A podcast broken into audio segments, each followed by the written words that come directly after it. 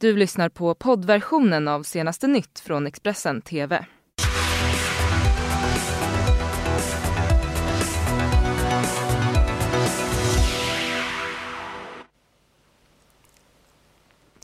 Ja, välkommen tillbaka hit in till senaste nytt-studio. Nu är det dags för rubriker i korthet här. Turkiets offensiv mot Syrien fortsätter, hundratusentals människor på flykt. Lag och rättvisa fortsätter styra Polen enligt de senaste siffrorna eh, från gårdagens parlamentsval. Och män tillåts trakassera sina kvinnliga grannar, hyresvärdarna bakbundna. Mm, men vi börjar med inrikesnyheter i korthet. Ett hönshus och en maskinhall har i natt totalförstörts i en brand i Falköping. När räddningstjänsten kom till platsen vid tvåtiden så var byggnaderna övertända och ett 20-tal höns som var i hönshuset gick inte att rädda undan lågorna. Eftersläckningsarbetet pågår fortfarande och det är än så länge oklart vad som låg bakom branden. Det har för andra natten i rad brunnit i samma lägenhet i Malmö. Branden är nu släckt och ingen person ska ha kommit till skada. Men brandförloppet var mycket snabbt och räddningstjänsten eh, misstänker att någon form av brandfarlig vätska ska ha varit inblandad. Turkiets offensiv mot eh, kurddominerade områden i norra Syrien fortsätter. Över 150 000 människor har flytt undan invasionen som pågår både från luften och på mark. Samtidigt meddelar USA att de drar tillbaka alla trupper i norra Syrien och vi vill varna för starka bilder i det här inslaget. Bilderna från kurdiska SDF visar efterdyningarna av den turkiska flygbombning som ska ha inträffat utanför staden Raslain i nordöstra Syrien. En konvoj med utländska journalister och en lokal journalist träffades av flygbomberna under söndagen. Hur många som skadats i attacken är oklart men enligt Syriska människorättsobservatoriet handlar det om 15 döda personer. SDF har bekräftat att minst tre journalister dödades. Nu för ett par timmar sedan förklarade det turkiska försvarsdepartementet och eh, väpnade syriska oppositionella grupper som deltar på den turkiska sidan i den här offensiven förklarat att staden Tel Abyad är intagen. Samtidigt fortsatte striderna i och runt omkring staden Raslain som ligger cirka 12 mil bort härifrån. Det är två, två strategiska städer i den här uh, militäroperationen. USAs försvarsminister Mark Esper meddelade på söndagen att USA drar tillbaka alla sina styrkor från norra Syrien. Det handlar om tusen soldater. Donald Trump har under helgen fortsatt försvara sitt tillbakadragande av trupperna i nordöstra Syrien förra veckan. But I don't think our soldiers should be there for the next 50 years guarding a border between Turkey and Syria when we can't guard our own borders at home. Det är oklart vad som kommer att hända med de kurdiska eh, familjer som bor i de här byarna längs gränsen. Men Syriens demokratiska styrkor som slåss mot turkiska armén uppger att fler än 200 000 människor har flytt sina hem och sina städer. Efter gårdagens parlamentsval i Polen har det regerande nationalistiska partiet Lag och rättvisa utropat sig till vinnare. Det slutgiltiga valresultatet har inte redovisats ännu men enligt de senaste vallokalsundersökningarna får partiet 43,6 vilket är i linje med prognoserna före valet. Den största oppositionsgruppen, liberalkonservativa medborgarkoalitionen, får 27,4 procent. Vänsterkoalitionen Levica får 11,9 procent och valkoalitionen PSL L Kukic 15 får 19,6 procent. Enligt tidningen Wyborczas mätningar har oppositionen fått flest röster totalt men på grund av valsystemet får oppositionen ändå färre mandat i parlamentet Seimen än PIS som därmed ser ut att försvara sin egen majoritet från valet 2015. Klimatet, eh, kriminaliteten, välfärden och migrationen. Ja, det var ämnena när partiledarna igår kväll möttes för en direktsänd debatt i SVT. Och vi träffade samtliga deltagarna efteråt för en kommentar. Men jag hoppas att det blev väldigt uppenbart för tittarna ändå att den här regeringen med januaripartierna, man har bytt politiska åsikter med varandra. Det finns inte en sammanhållen linje. Man har ingen plan för hur man ska vända krisen i svensk sjukvård. Det har vi. Eh, och vill man ha ett annat alternativ på sikt som inte är beredd, som inte är räds för att faktiskt göra det som krävs för att få svensk välfärd på fötter igen och knäcka gängkriminaliteten, ja, då, då bör man rösta för oss i sådana fall. Ebba Busch Thor efterlyser en uppgörelse om migrationen mellan er eh, och Socialdemokraterna och Moderaterna i första hand. Eh, kommer det bli en sådan? Det är mycket svårt att se det. Ehm, men det är klart att jag har ju sagt något liknande. Jag tror att det hade varit det rimliga att de tre stora partierna struntar i, i synnerhet de här mindre Miljöpartiet och Centerpartiet som har en ganska extrem syn på migrationen och att vi stora partier kanske kan hitta någon slags minsta gemensam nämnare för att få lite stabilitet i det här. Ehm, men jag har väldigt svårt att se det komma faktiskt. Men jag tror det hade varit bra. I eh, duellen som handlade om klimatet så var det mycket fokus på kärnkraften från Moderaternas sida. Vad, vad säger du om Moderaternas eh, klimatpolitik? Ja, att den är eh, helt oseriös. Eh, det finns ingen som tror på att eh, kärnkraften skulle vara någon form av bidrag ens för att lösa eh, klimatutmaningen. Eh, man har prövat i Finland att eh, bygga ett nytt kärnkraftverk. Det skulle började byggas 2005, skulle vara klart 2009.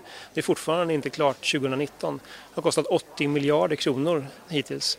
I Sverige har vi gjort tvärtom. Vi har sedan energiöverenskommelsen investerat 80 miljarder i vindkraft och den levererar nu mer och mera el, förnybar el till svenska hushåll. Och eh, om bara några år så kommer den stå för en tredjedel av den elen vi använder. Så att den förnybara vägen, det är den som fungerar och eh, Moderaternas kärnkraft det är bara ett blindspår. Den handlar i vart fall om sakfrågor. Det handlar inte om spel och vem tar vem utan det handlar om de viktiga sakfrågorna med kriminaliteten och migrationen och klimatet i spetsen. Eh, du eh, gick på ganska hårt när det gäller migrationen och anklagade statsministern för att eh, säga en sak men, men sen när det väl kom till kritan så driver han fram liberaliseringar. Kan du berätta vad du menar? Jo men de säger ju vissa veckor och vissa dagar att de vill ha en stramare migrationspolitik och när man sen prövar i skarpt läge då är det precis tvärtom. Då vill de ha ökad invandring. Tre gånger av tre har regeringen drivit på ökad invandring och då och då säger statsministern att han egentligen tycker tvärtom. Så kan man inte göra som statsminister. Alltså, svensk migrationspolitik ska ligga fast på det sättet att vi ska inte tillbaka till den situation som vi hade 2015-2016 utan eh, vi måste se till att ligga på samma nivå som vår omvärld. Och det är det som är regeringens politik, det är det vi har fattat beslut om. Det är därför också det är mycket betydelsefullt att EU, eh, att vi kommer fram till en lösning. Och nu har ordförandelandet Finland här gjort ett, ett väldigt bra arbete. Så jag hoppas att den nya kommissionen kan ta det här vidare så att vi alla nu eh, medlemsstater här får ta eh, på något sätt ett ansvar. För när vi gör det, då har vi kommit till en långsiktigt hållbar migrationspolitik. Jag tycker det blir en ganska tjafsig debatt. Jag påtalar det ganska många gånger. Att ska vi få ner utsläppen, ska vi minska kriminaliteten, ska vi eh, se till att eh, få ett mindre delat land och en bättre välfärd, då behöver vi samarbeta, då behöver vi kompromissa, förhandla och göra upp så att det verkligen blir skillnad där ute. Och det hoppas jag att väljarna eh, noterade. Ja, du sa flera gånger att tjafsigt och nu måste vi höja blicken lite och prata om någonting annat. Är det en ny roll du söker i svensk politik som den som kanske styr och ställer lite mer? Nej, men det är väl inte det. Det ligger väl i Centerpartiets DNA att eh, kavla upp armarna, ta ansvar och göra upp. Eh, och sen, jag har ju, det är ju mitt nionde år i partiledardebatter här i Agenda. Det är klart att det blir ju något tjatigt där man står och eh, tuppfäktas istället för att inse att vi tycker ganska lika. Hur vore det att sätta sig runt bordet och göra upp istället så att vi faktiskt får en offensiv klimatpolitik, hur vi får ner brottsligheten, hur vi stärker de mindre kommunerna på landsbygden. Den rollen, den har Centerpartiet och den ska vi fortsätta att ha. Vad var ditt viktigaste budskap som du tycker att du fick fram här ikväll? Jag tycker budskapet att skolan måste fungera bättre och att staten ska ta ett större ansvar är väldigt viktigt. Vi ser att likvärdigheten i skolan eh, är väldigt skev nu. Att många barn eh, på landsbygden, i de utsatta förorter, inte får den utbildning de har rätt till. Och för varje misslyckande vi får i skolan så blir det också kriminell bana ett alternativ för de här unga. Så att vi måste se till att skolan fungerar och det måste förstatligas nu. Mm, och där lämnar vi partiledardebatten. Flera kvinnor vittnar om trakasserier ifrån manliga grannar. Expressen har granskat hur hyresvärdar inte kan vräka personer trots att de trakasserar kvinnor i sin direkta närmiljö. Manliga grannar som försöker slå in dörren, skickar sexmeddelanden och nakenbilder och vägrar sluta höra av sig. Ja, det är vad flera kvinnor i Sverige tvingas leva med trots att de gjort polisanmälningar och trots att de larmat sina hyresvärdar. Det visar Expressens granskning. I mars 2018 fick 27-åriga Tuva nycklarna till sin första egna bostad i Stockholm. Lyckan var total, men det höll bara i två dygn. Sen började helvetet, som hon själv beskriver det. Med tanke på att man inte riktigt visste när han skulle få sina utbrott så levde man ju i en konstant rädsla när man var hemma. Jag vaknade en onsdag morgon av att han med hårda slag nästan bankade in min ytterdörr. Han skriker massor med saker till brevinkastet. Han ber mig komma ut. Han häller matavfall i, brevinkastet. Sen den dagen så satte jag aldrig min fot igen i den lägenheten. Tillsammans med några andra i huset anmälde Tuva sin granne och i september föll domen. Men det var inte trakasserierna som slutligen fick honom vräkt från lägenheten. Det var några månaders obetalda avgifter. För 23-åriga Madeleine började grannens trakasserier med att han kontaktade henne via sociala medier. När han var blockad på alla olika appar fortsatte han istället med att ringa och smsa. Madeleine bad honom flera gånger att sluta höra av sig. Hon bor i södra Sverige och vill vara anonym eftersom mannen fortfarande bor i porten bredvid. Och sen polisanmälde jag hela händelsen för jag tyckte att eh ett nej borde vara ett nej men han kunde inte ta flera stycken ens. Jag hade alla bevis på Facebook, på Instagram, på Snapchat, allting. Men eh, då sa de i telefon redan då att det här kommer förmodligen läggas ner. De eh, misstänkte inte att det skulle vara att han började ta kontakt alltså rent fysiskt. I en förort strax utanför Stockholm har ett helt hyresrättsområde terroriserats av en granne under flera års tid. Mannen som är i 20-årsåldern uppges bete sig hotfullt. En ung kvinna som Expressen pratat med berättar att mannen vid olika tillfällen knackat på hennes dörr, ryckt i handtaget och vägrat lämna. Flera kvinnor berättar också att mannen som lider av en psykisk sjukdom har kontaktat dem på sociala medier med dickpics och andra obehagliga bilder.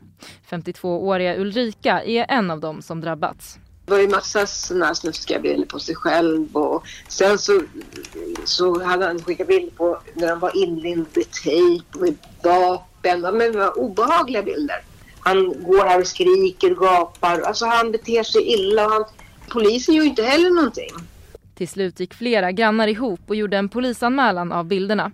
Mannen ska nu åtalas misstänkt för flera fall av sexuellt ofredande. Expressen har sökt Stockholms hem som svarar i ett mejl. Det här är ett brottmål. Det i sig är inte grund för vräkning. Det innefattas inte i hyreslagen. I dagsläget har vi ingen laglig grund för vräkning. Vi tar alltid våra hyresgästers oro på största allvar men vi skapar inte egna regler. Vi utgår från gällande lagstiftning.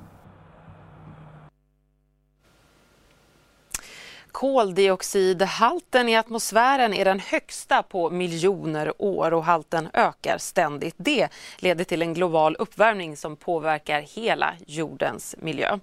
Expressen publicerar dagligen en uppdaterad statistik från de senaste koldioxidmätningarna.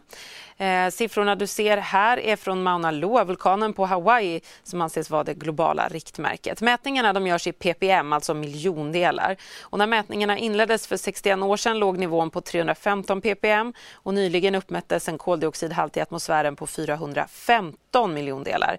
Ökar ppm, eh, ppm-halten till 450 är det 52 procents risk att vi får en global eh, ökning, värmeökning alltså, på 2 grader. Så är det dags för att ta en titt på vädret.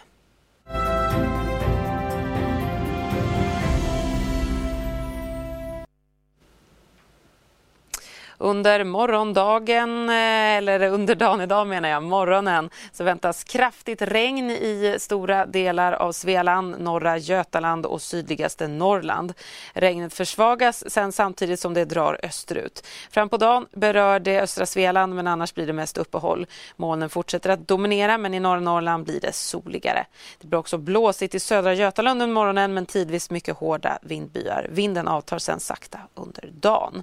Och imorgon morgon. Varmare luft drar då upp söderifrån med sydliga vindar. Ett område med regn berör främst Svealand under dagen. Mot kvällen drar det upp över södra Norrland och då kan det övergå i blötsnö.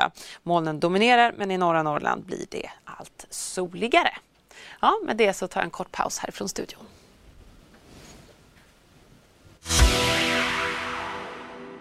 Du har lyssnat på poddversionen av senaste nytt från Expressen TV. Tillförordnad ansvarig utgivare är Klas Granström. Ett poddtips från Podplay. I podden Något Kaiko garanterar östgötarna Brutti och jag, Davva, dig en stor dos skratt. Där följer jag pladask för köttätandet igen. Man är lite som en jävla vampyr. Man har fått lite blodsmak och då måste man ha mer. Udda spaningar, fängslande anekdoter och en och annan arg rant. Jag måste ha mitt kaffe på morgonen för annars är jag ingen trevlig människa. Då är du ingen trevlig människa, punkt. Något Kaiko, hör du på Podplay. Därför är gardinerna.